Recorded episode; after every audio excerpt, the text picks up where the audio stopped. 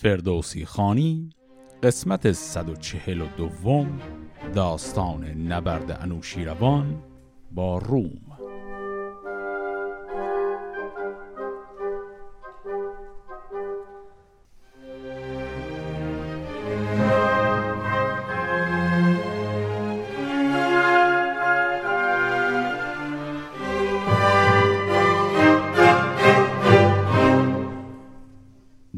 انتهای قسمت قبل دیدیم که به درخواست منظر انوشیروان یک فردی رو فرستاد به عنوان پیغام رسان به دربار قیصر روم که بهش هشدار بده که منطقه عرب تحت کنترل انوشیروان باید باشه. این فرستاده با پیام پرکنایه انوشیروان حالا داره میره به سمت دربار قیصر. فرستاده از پیش نوشین روان بیامد به کردار باد دمان. بر قیصر آمد پیامش بداد. بپیچید بیمای قیصر ز داد. ندادیش پاسخ ورا جز فریب همی دور دید از بلندی نشیب. چون این گفت که از منظر کم خرد سخن باوران کن که اندر خورد. اگر خیر منظر بنالد همی بر این گونه رنجش ببالد همی و ریدون که از دشت نیزه وران بنالد کسی از کران تا کران زمینان که بالاست پهنا کنیم و از آن دشت بی آب دریا کنیم. فرستاده بشنید و آمد چو گرد شنید سخنها همه یاد کرد. برا شفت کس را به دستور گفت که با مغز قیصر خرد نیست جفت. من او را نمایم که فرمان کراست. جهان جستن و جنگ و پیمان کراست. زبیشی و از گردن افراختن و از این کشتن و غارت و تاختن. پشیمانی آنگه خورد مرد مست که شب زیر آتش کند هر دو دست. خب پس همین ابتدای قضیه دیدیم که پیغام انوشیروان وقتی رسید به قیصر قیصر هم جوابی با همون میزان کنایه داد و به عبارتی دست به سر کرد طرف و ردش کرد پی کارش. پیغام رسان اومد و جواب قیصر رو به انوشیروان داد و انوشیروان هم گفت خب من باید یه درس حسابی به این فرد بدم. پس مقدمات تشنجی که داره شکل می‌گیره داره آرام آرام مهیا میشه. اینجا یه بیتی هم داشتیم که گفت پشیمانی آنگه خورد مردم است که شب زیر آتش کند هر دو دست. از شکل این جمله میشه حد زد که احتمالا شاید ارجاع به یک ضرب المثل قدیمی باشه. معنی عمومیش واضحه. اینکه یعنی قیصر حواسش سر جاش نیست وقتی تنبیه اساسی بشه دردی بهش بیاد تازه حواسش سر جاش برمیگرده. معنیش به این شکل اما حالا شکل این جمله و این تمثیل خاصی که به کار برده شاید یک ضرب یک اصطلاح عبارتی بوده در زمان فردوسی آشنا بوده. شاید هم اصلا کلش ابتکار فردوسی باشه. به هر حال ببینیم که حالا چه کاری می‌خواد آقای انوشیروان بکنه. بفرمود. تا برکشیدند نای سپاه اندر آمد ز هر سوز جای. ز درگاه برخاست آوای کوس. زمین قیرگون شد هوا آبنوس. گزین کرد از آن لشکر نامدار سواران شمشیرزن سی هزار. به منظر سپردن سپاه گران. بفرمود که از دشت نیزه وران سپاهی بر از جنگ جویان به روم که آتش برارند از آن مرز و بوم. که هرچند من شهریار تو هم بر این کینه بر مایدار تو هم فرستاده ای ما کنون چرب گوی فرستیم با نامه نزدیک اوی. مگر خود نیاید از آن پس گزند؟ به روم و به قیصر تو ما را پسند. پس آقای انوشیروان دستور داد به منظر که لشکر آماده کن و برو به سمت قیصر با لشکر خودت و من هم یک نامه می نویسم دیگه این بار فقط یک پیغامی همینطوری شفاهی بگم بره نیست. یک نامه مفصلی می نویسم می‌برم این نامه رو. تو هم با لشکر باش یعنی همزمان هم زور لشکر خودت رو نشون دادی و هم نامه من هست که نشون بده که تکلیف ما با زیاد خواهی قیصر به چه شکله نویسنده خواست از بارگاه به قیصر یکی نامه فرمود شاه. زنوشین روان شاه فرخ نژاد جهانگیر و زنده کن کیقوباد به نزدیک قیصر سرفراز روم نگهبان آن مرز و آباد بوم. سر نامه کرد آفرین از نخست گران مایگی جز به یزدان نجوست خداوند گردند خورشید و ماه کزوی است پیروزی و دستگاه که بیرون شد از راه گردان سپهر اگر جنگ جوید وگر داد و مهر. تو گر قیصری روم را مهتری مکن بیش با تازیان داوری. وگر میش جوییز چنگال گرگ گمانی بود کژ و رنجی بزرگ. وگر سوی منظر فرستی سپاه نمانم به تو لشکر و تاج و گاه. وگر زیر دستی بود برمنش به شمشیر یابد زما سرزنش. تو زن مرز یک رش مپیمای پای چو خواهی که پیمان بماند به جای. وگر بگذری زین سخن نگذرم سر و گاه تو زیر پی بسپرم. درود خداوند دیهیم و زور بدان کو نجوید به بیداد شور. نهادند بر نام بر مهر شاه سواری گزیدند زان بارگاه. چنان چون به بایست چیر زبان جهان دیده و گرد و روشن روان. فرستاد با نامه شهریار بیامد بر قیصر نامدار. بر او آفرین کرد و نامه بداد. بپیچید و اندر شگفتی بماند. ز گفتار کسرا سرفراز مرد برو پرز چین کرد و رخسار زرد. نویسنده را خواند و پاسخ نبشت پدیدار کردن در او خوب و زشت. سر خامه چون کرد رنگین به قار نخست آفرین کرد بر کردگار. نگارنده برکشید سپهر کزوی است پرخاش و آرام و مهر. بگیتی یکی را کند تاجور وزو به یکی پیش او با کمر. اگر خود سپهر روان زیر توست سر مشتری زیر شمشیر توست. به دیوان نگه کن که رومی نژاد به تخم کیان باش هرگز نداد. تو گر شهریاری نه من کهترم همان با سر و افسر و لشکرم. چه بایست پذرافت چندین فسوس ز بیم پی پیل و آوای کوس؟ بخواهم کنون از شما باج و صاف که دارد به پرخاش با روم تاف. به تاراج بردند یک چند چیز گذشتان ستم برنگیریم نیز. ز دشت سواران نیزه وران براریم گرد از کران تا کران.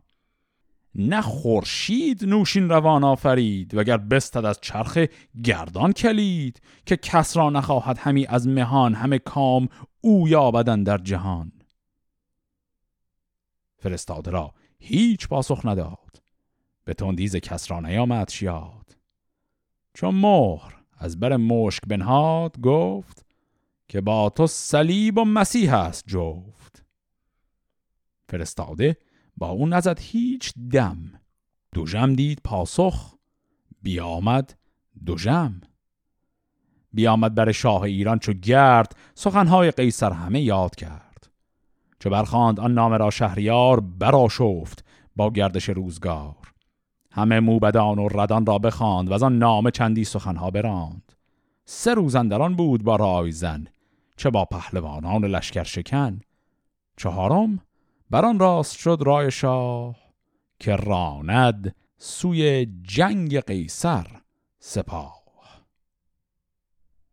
پس ماجرای نامنگاری بین قیصر روم و شاه ایران را هم اینجا دیدیم. شاه ایران نامش خیلی دیگه واضح بود یک کلام گفت که جایگاه خودت رو بشناس.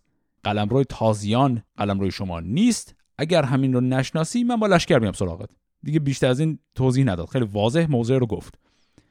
پاسخ قیصر هم به همون اندازه کوبنده و واضح بود. گفت تو فکر کردی کی هستی؟ به عبارت ساده. به این شکل پس چاره غیر از جنگ نمونده. هر دو پادشاه به تندترین شکل به همدیگه نامه هاشون رو نوشتند و الان جنگ بین ایران و روم می‌خواد شروع بشه.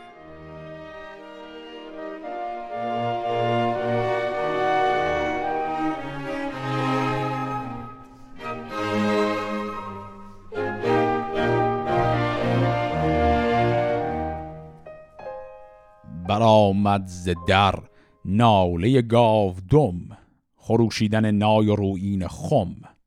به دارام نبودش درنگ همی از پی راستی جست جنگ. سپه برگرفت و بنه برنهاد زی از دان نیکی دهش کرد یاد.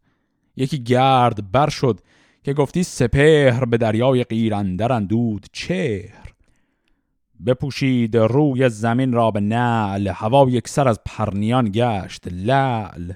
نبود بر زمین پشه را جایگاه نه در هوا باد را ماند را ز جوش سواران و از گرد پیل زمین شد به کردار دریای نیل. جهاندار با کاویانی درفش همی رفت با تاج و زرین کفش. همی بر شد آوازشان بر دو میل به پیش سپاهندرون کوس و پیل. پس پشت و پیشندر آزادگان بشد تیز تا آزر آبادگان چو چشمش برآمد به آزرگوش اسب پیاده شد از دور و بگذاشت اسب.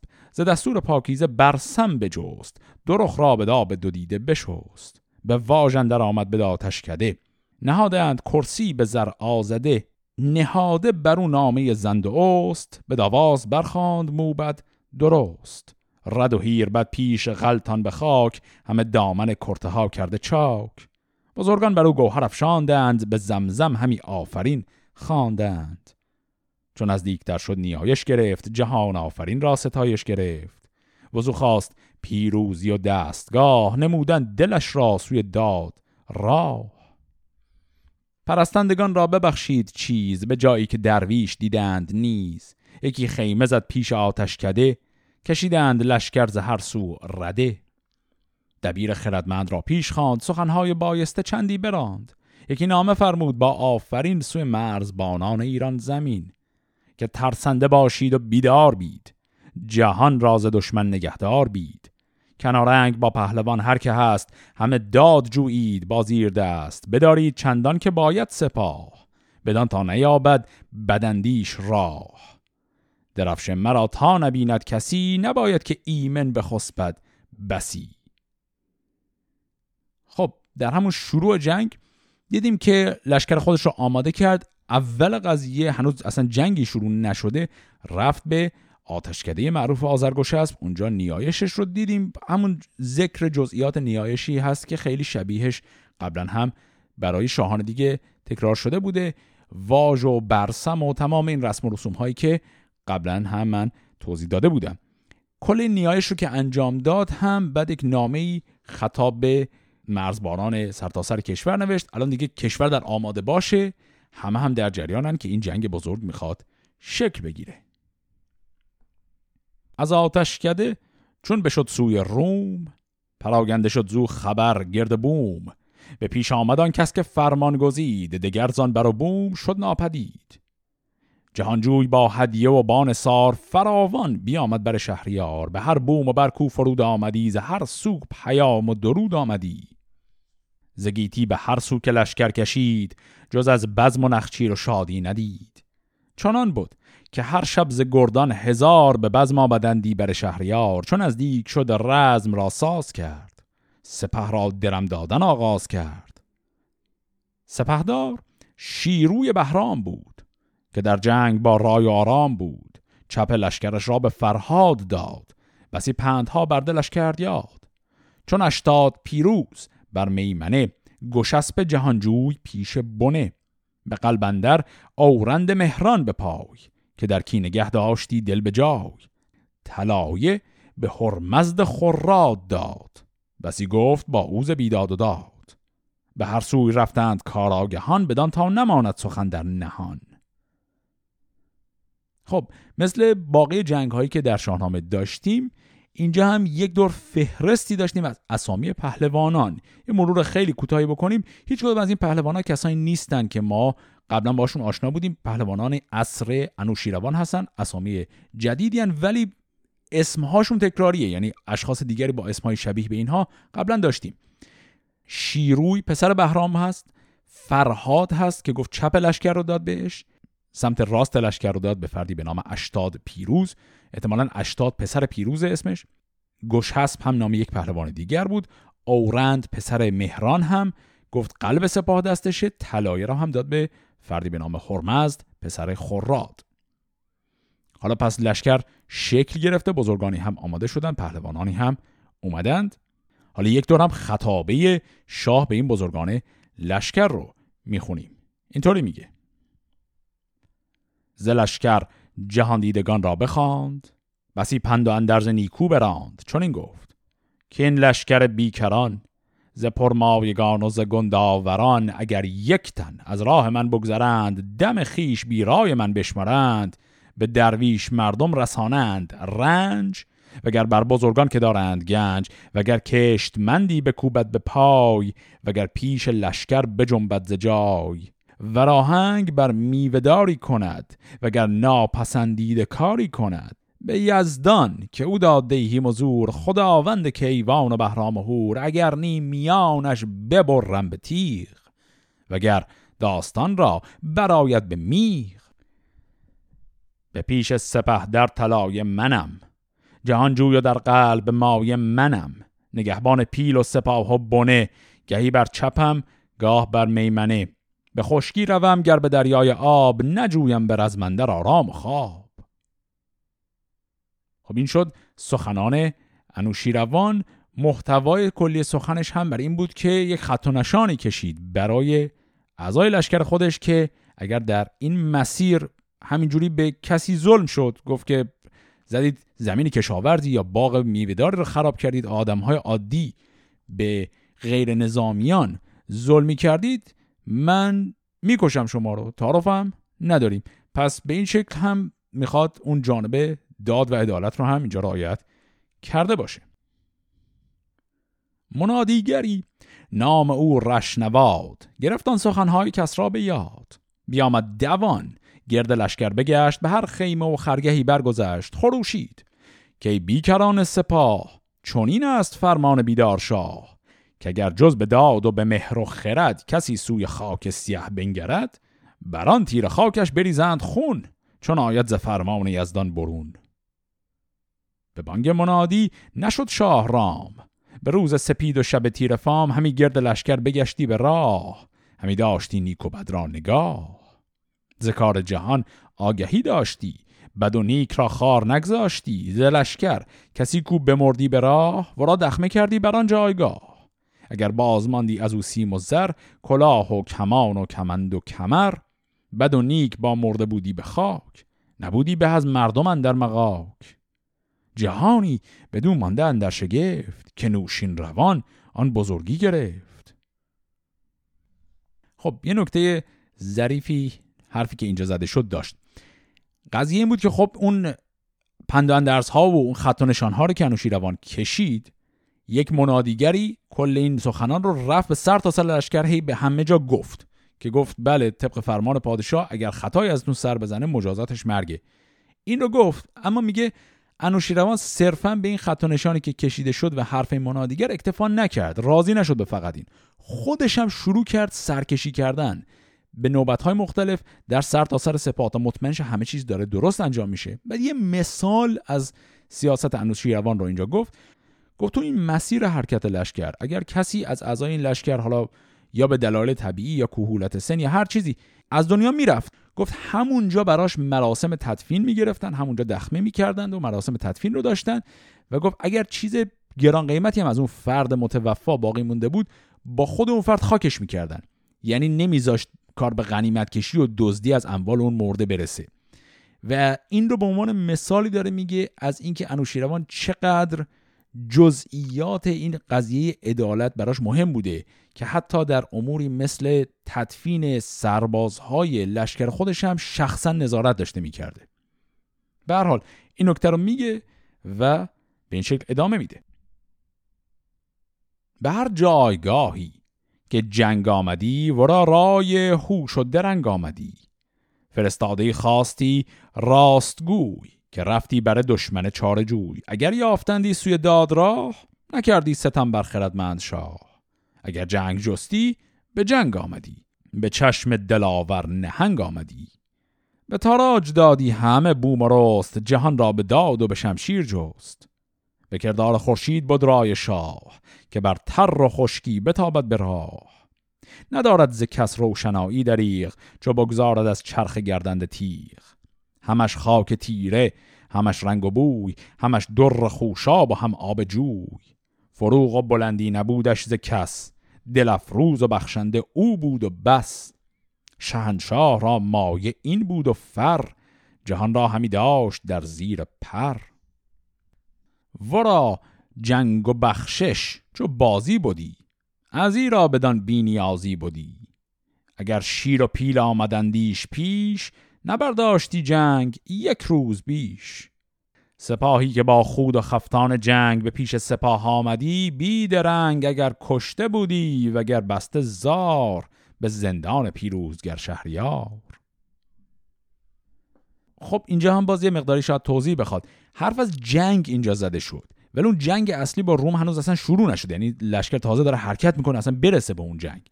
اینجا منظورش از جنگ اینه که خب دارن از قلمروهای مختلف عبور می‌کنن به خصوص از سرزمین های مرزی که به حال بین ایران و روم سرشون دعواه و چون از اینجا دارن رد میشن منظورش از جنگ نزاعهای محلیه. یعنی این لشکر که داره رد میشه اگر از سرزمین رد شه و اون سرزمین مقاومتی از خودش نشون بده اینا اول میرن باشون چونه می‌زنن وارد مذاکره میشن. اگر به زبان خوش رام شدن و قضیه تمام شد که هیچ نشد میگه جنگیدن با اینا برای انوشیروان مثل بازیه. پس به این شکل اینها همجور حرکت دارن می‌کنن به سمت غرب تا می‌رسند به یک شهری.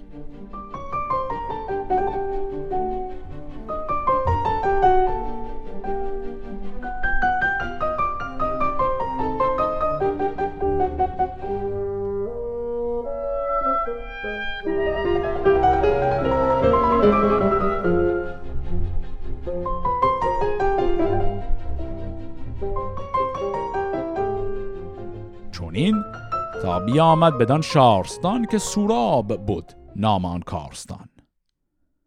پس شهری رسیدن به نام سوراب. این شهر نامش در متون لاتین هم به شکل سورا اومده.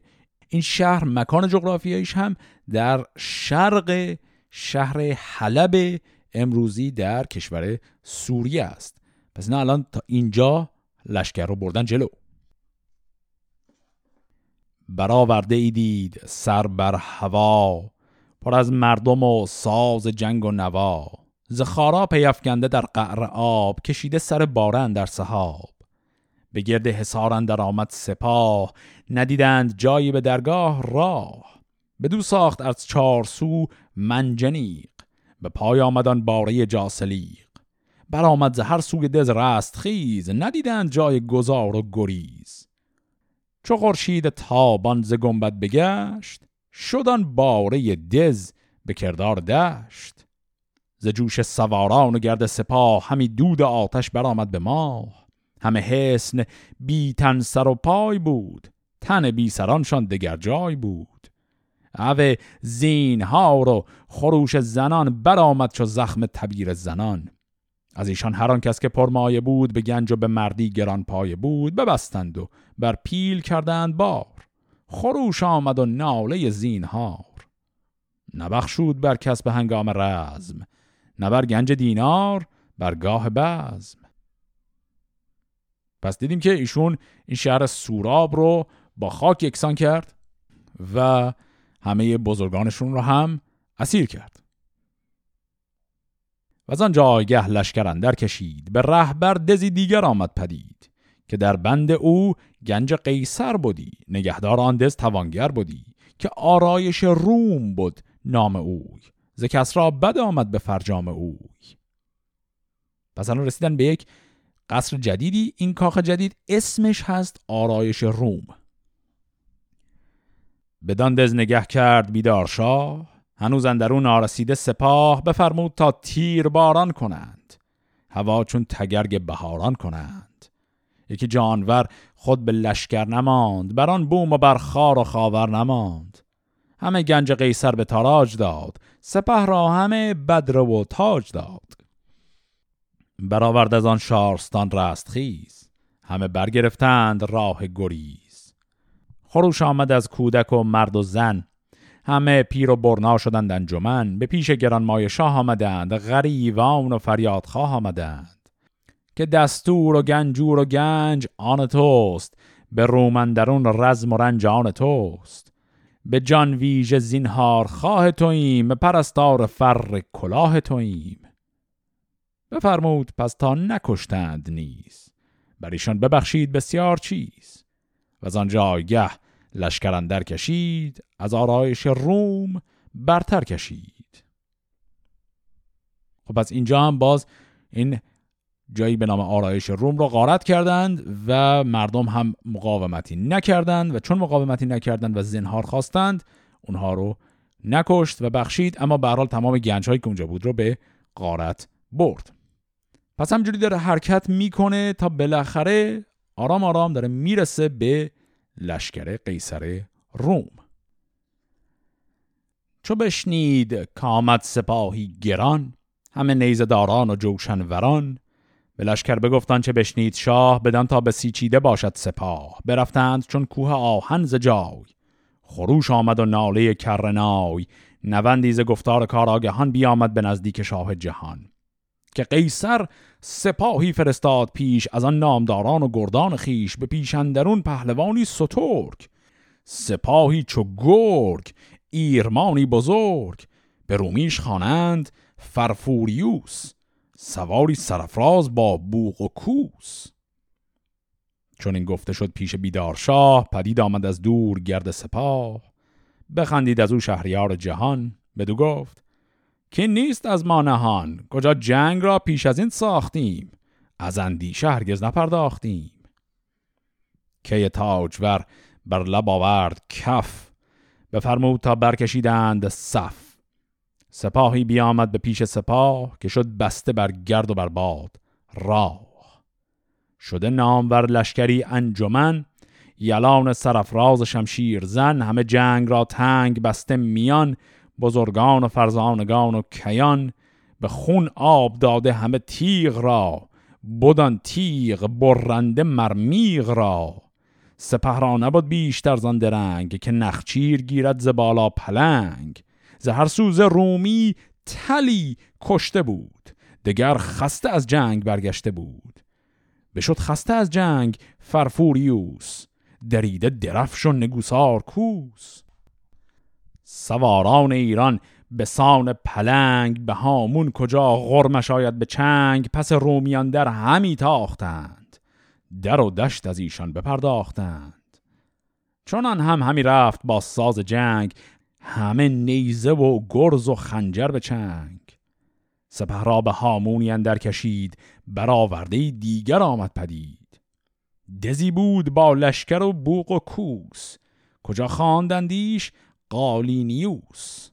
سر باره بر طرز پر عقاب یکی کنده گردندرش پر عذاب. یکی شارستان گردشندر فراخ پر ایوان و میدان و پالیز و کاخ. ز رومی سپاهی بزرگ اندروی همه نامداران پرخاش جوی. دو فرسنگ پیش اندرون بود شاه سیه گشته گیتی گرد سپاه. پس در مرحله اول این نبرد وقتی دو لشکر به هم می‌رسن به شاه ایران خبر میدن که لشکر رومی یک فرمانده بسیار بزرگ و قدرتمندی داره به نام فرفوریوس. و اینا اولش میترسن. شاه میگه که ترس به دلتون راه ندید و برای ما کاری نداره و در عمل هم چون این چیزی میشه. می‌زنن و لشکر فرفوریوس رو تارمار می‌کنن و رد میشن میان جلو می‌رسن به یک دز بزرگی نام این دز هست قالینیوس. این دز قالینیوس حالا توش پر از باقی لشکره رومی هاست. بدان شارستان در نگه کرد شاه. همه هر زمانی فزون شد سپاه. ز دروازه ها جنگ برساختند. همه تیر و قاروره انداختند. کلمه قاروره یه جور ظرف شیشه بوده که از یک ماده آتشگیری پرش می‌کردند. بعد اینو از بالای برج پرت می‌کردند. یعنی به عنوان یک وسیله دفاعی. از بالای دروازه برجی پرتش می‌کردن پایین به سمت لشکر مهاجم. پس الان لشکر ایرانی داره حمله می‌کنه. اونور از بالای اون دز دارن تیر و قارور پرتاب می‌کنن به سمت لشکر ایران. چو خورشید تابنده برگشت زرد ز گردنده یک نیمه شد لاژورد از آن باره دز نماندندکی همه شارستان با زمین شد. یکی. خروشی برآمد ز درگاه شاه که ای نامداران ایران سپاه همه پاک از این شهر بیرون شوید. به تاریکی اندر به هامون شوید. اگر هیچ بانگ زن و مرد پیر وگر غارت و شورش و داروگیر به گوش من به تاریک شب که بگشاید از رنج یک مرد لب همان در زمان آنکه فریاد از اوست پر از کاه بینندش آگنده پوست. پس اینجا یه کار عجیبی هم انوشیروان می‌کنه. این به شب که می‌رسن دیگه این کاخ رو فتح کردن. با وجود همه مقاومتی که می‌کنن اما این کاخ قالینیوس فتح میشه. ولی بعد خیلی سریع تهدید می‌کنه شاه ایران که اگر شب اینجا شما بمونید تو این کاخ و به زن و بچه مردم آسیبی برسونید من شما رو تنبیه می‌کنم و به همین دلیل به همه دستور میده از این کاخ بیرون برن با وجودی که اینجا رو فتح کردن اما اجازه نمیده که در این کاخ بمونند. چو برزد ز خرچنگ تیغ آفتاب به فرسود رنج و به پالود خواب. تبیر برآمد ز درگاه شاه گران مایگان برگرفتند راه. اینجا این کلمه خرچنگ هم که داشتیم اشارش است به برج سرطان که نام عربی همون کلمه خرچنگه یکی از برج های صورت های فلکی آسمانه. صرفا این بیت مفهوم کلیش اینه که شب بوده روز شده. از آن دز و از آن شارستان مرد و زن به درگاه کسرا شدند انجمن. که ای درز جنگی سواری نماند بدین شارستان نامداری نماند. همه خسته و کشته شد بیگناه گه آمد که بخشایش شاید ز شاه. زن و کودک خورد با مرد پیر نخوب باید از داد یزدان اسیر. چنان شد دز و باره و شارستان که از این پس نبینی جز از خارستان. چو قیصر گنهکار شد ما که ایم؟ به قالینیوس اندرون بر چه ایم؟ بر آن رومیان بر ببخشود شاه. گنهکار شد رسته با گناه بس خواسته پیش ایشان بماند و از آن جایگه تیز لشکر براند. هر آن کس که بود از در کارزار ببستند و بر پیل کردند بار. بدن تاکی در خبر شد شاه که با پیل و لشکر بیامد به راه. سپاهی بدن شهر بود بیکران دلیران رومی و گنداوران. سه روز اندران شاه را شد درنگ. بدان تا نباشد به بیداد جنگ. چهارم سپاه اندر آمد چو کوه دلیران ایران گروه ها گروه. برفتند یک سر سواران روم ز بهر زن و کودک و گنج و بوم. سه جنگ گران کرده شد در سه روز. چهارم چو بفروخت گیتی فروز گشاده شدن مرز آباد بوم. سواری ندیدند جنگی به روم. به شهر اندر آمد سراسر سپاه. پیرا نبود بر زمین نیز را بزرگان که با تخت و افسر بودند همان کس که گنجور قیصر بودند به شاه جهاندار دادند گنج. به چنگ آمدش گنج چون دید رنج. و ایشان هر آن کس که جنگی بودند نهادند بر پشت پیلان به بند. اسیران آن گنج قیصر به راه به سوی مداین فرستاد شاه.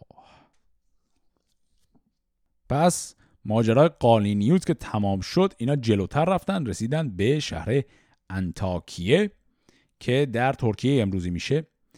انتاکیه رو هم اینها فتح کردند. پس همینجور دارن جلو میرن در قلم روی روم.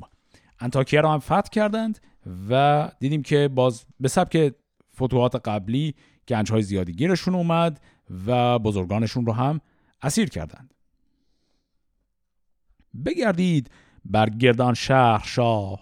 زمین دید رخشان تر از چرخ ما زبس باغ و میدان و آب روان. همی تازه شد پیر و گشت جوان. چون این گفت با موبدان شهریار که انتاکی استین اگر نوبهار.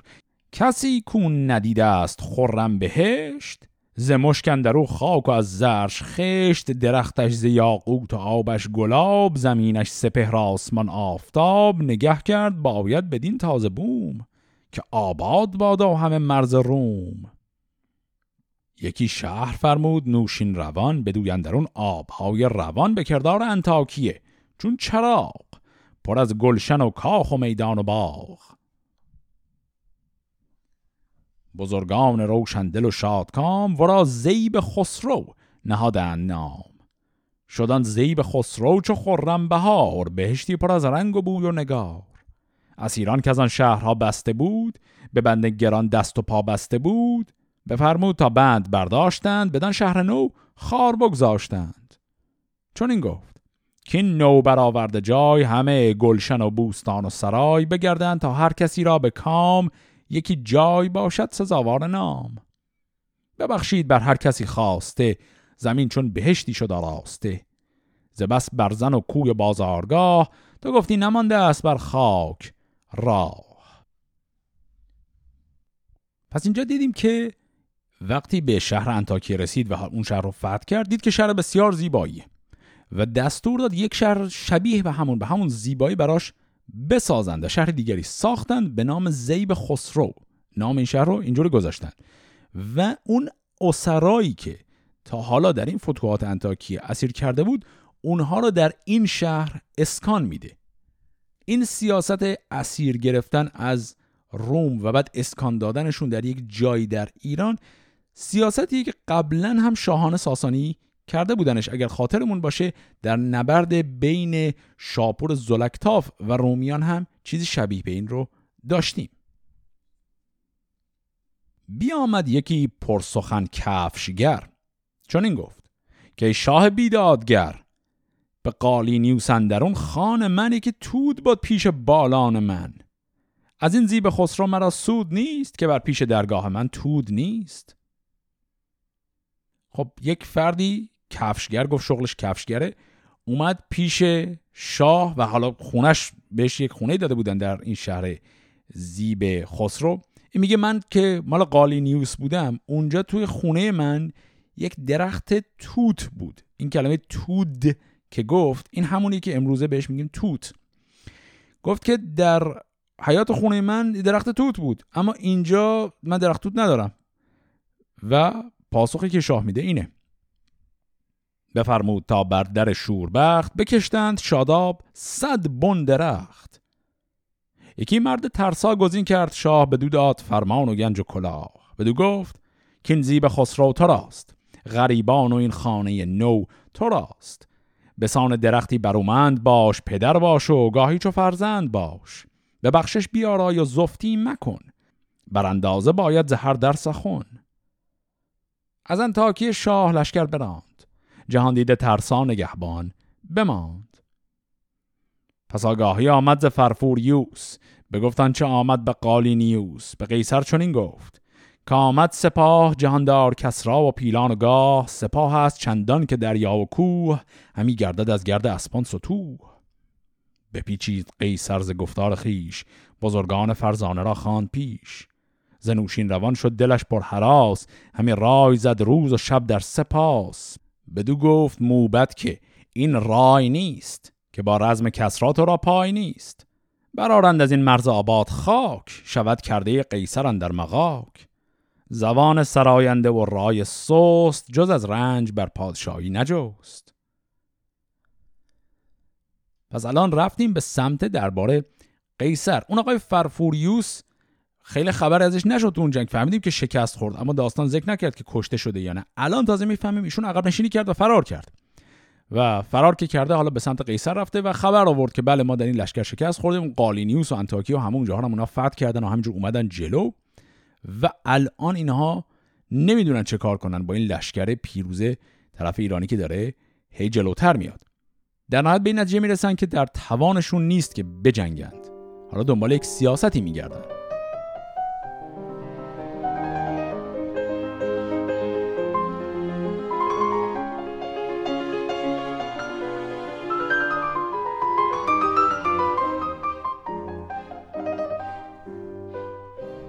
چو بشنید قیصر دلش خیره گشت.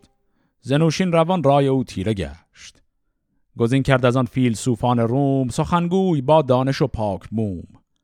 به جای آمد از موبدان شست مرد زدوده روان و خرد رازگرد پیامبر فرستاد نزدیک شاه گران مایگان برگرفتند راه. چو مهراس دانندشان پیش رو گوی در خرد پیر و در سال نو. ز هر چیز گنجی به پیش اندرون شمارش گذر کرده بر چند و چون. بسی لابه و پند و نیکو سخن پشیمان ز گفتارهای کهن. فرستادن باج و ساو گران گروگان ز خیشان و گنداوران. پس ترجیح میدن مثل بسیاری از جنگ های دیگری که در شاهنامه داشتیم که بیان برای پیام صلح با دادن هدایای بسیار و یک فرد چرب زبان و دانشمندی رو هم بفرستن به عنوان پیغام رسان که این صلح رو به سرانجام برسونه. اون فردی که انتخاب می‌کنن نامش هست آقای مهراس. چون مهراس گفتار قیصر شنید پدید آمدان بند بد را کلید. رسیدند نزدیک روشین روان چون الماس کرده زبان با روان. چون مهراس نزدیک کس را رسید به رومی یکی آفرین گسترید. تو گفتی ز تیزی و از راستی ستاره برارد همی زاستی. اینجا هم زاستی یعنی از آستین. یعنی میگه از بابت تیزی و راستی انگار از آستینش ستاره می‌خواد در بیاره. که خب اینا همه ذکر خردمندی و چرب زبانی این آقای مهراسه به کسرا این گفت که شهریار جهان را بدین ارجمندی مدار. به رومی تو اکنون و ایران توهیست همه مرز بی ارز و بی فرهیست هرانگه که قیصر نباشد به روم نسنجد به یک پشان مرز و بوم. همه سود مندیز مردم بود. چون او کم شود مردمی گم بود.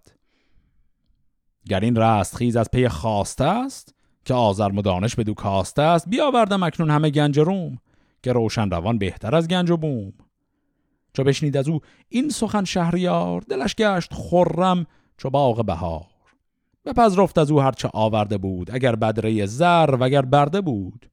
فرستادگان را ستایش گرفت بر آن نیکویی ها فزایش گرفت. بدو گفت که این مرد روشن خرد نبرده کسی کو خرد پرورد. اگر زر گردد همه خاک روم تو سنگی تری زان طرف راز بوم. نهادند بر روم بر باج و صاف پراگنده دینار ده چرم گاو.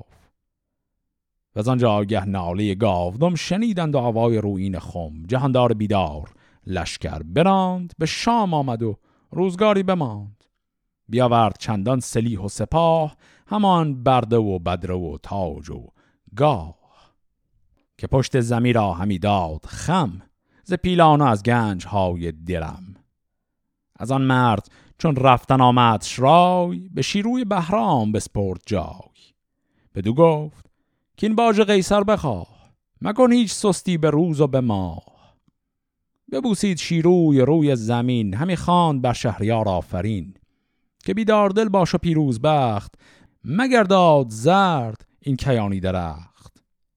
تبیر برآمد ز درگاه شاه سوی ارزن آمد درفش سپاه.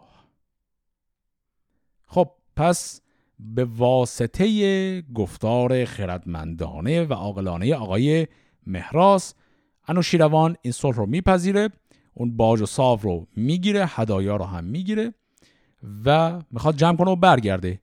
و این آقای شیروی پسر بهرام که یکی از سردارانش بود رو منصوب می‌کنه اینجا به عنوان فرماندار بمونه و مسئول گرفتن خراج از رومی ها باشه.